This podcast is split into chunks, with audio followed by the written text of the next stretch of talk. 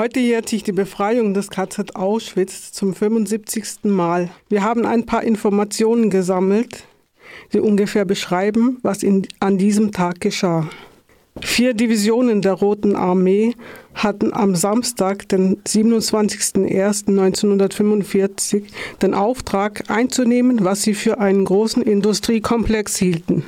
Und in den vergangenen vier Jahren rund um das polnische Städtchen Oswiecim entstanden war.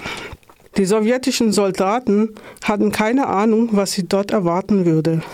Obwohl es nach der Befreiung des KZ Majdanek Ende Juli 1944 Zeitungsberichte gegeben hatte, waren die Soldaten dennoch nicht darauf vorbereitet, was sie in Auschwitz sahen. Gegen 9 Uhr morgens erreichten erste Soldaten das Lager Auschwitz III Monowitz und fanden ca. 600 ausgemergelte Lebende und hunderte Leichen, die überall herumlagen.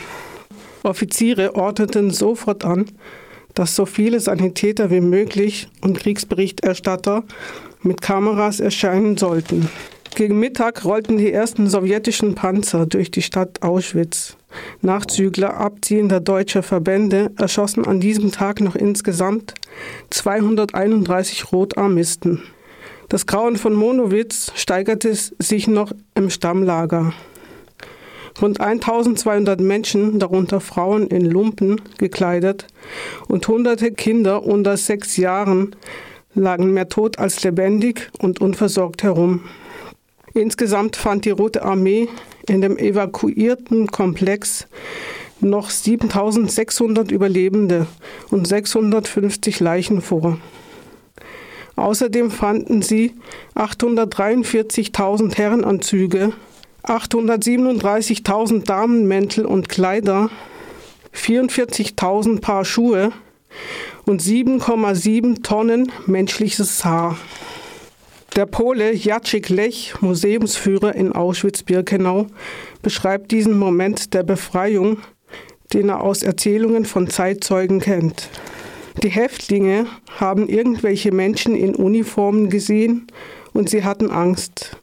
Plötzlich haben sie gehört, dass Russisch gesprochen wird. Und dann langsam, sehr langsam, haben die Häftlinge versucht, sich mit den uniformierten Menschen zu verständigen, irgendwie.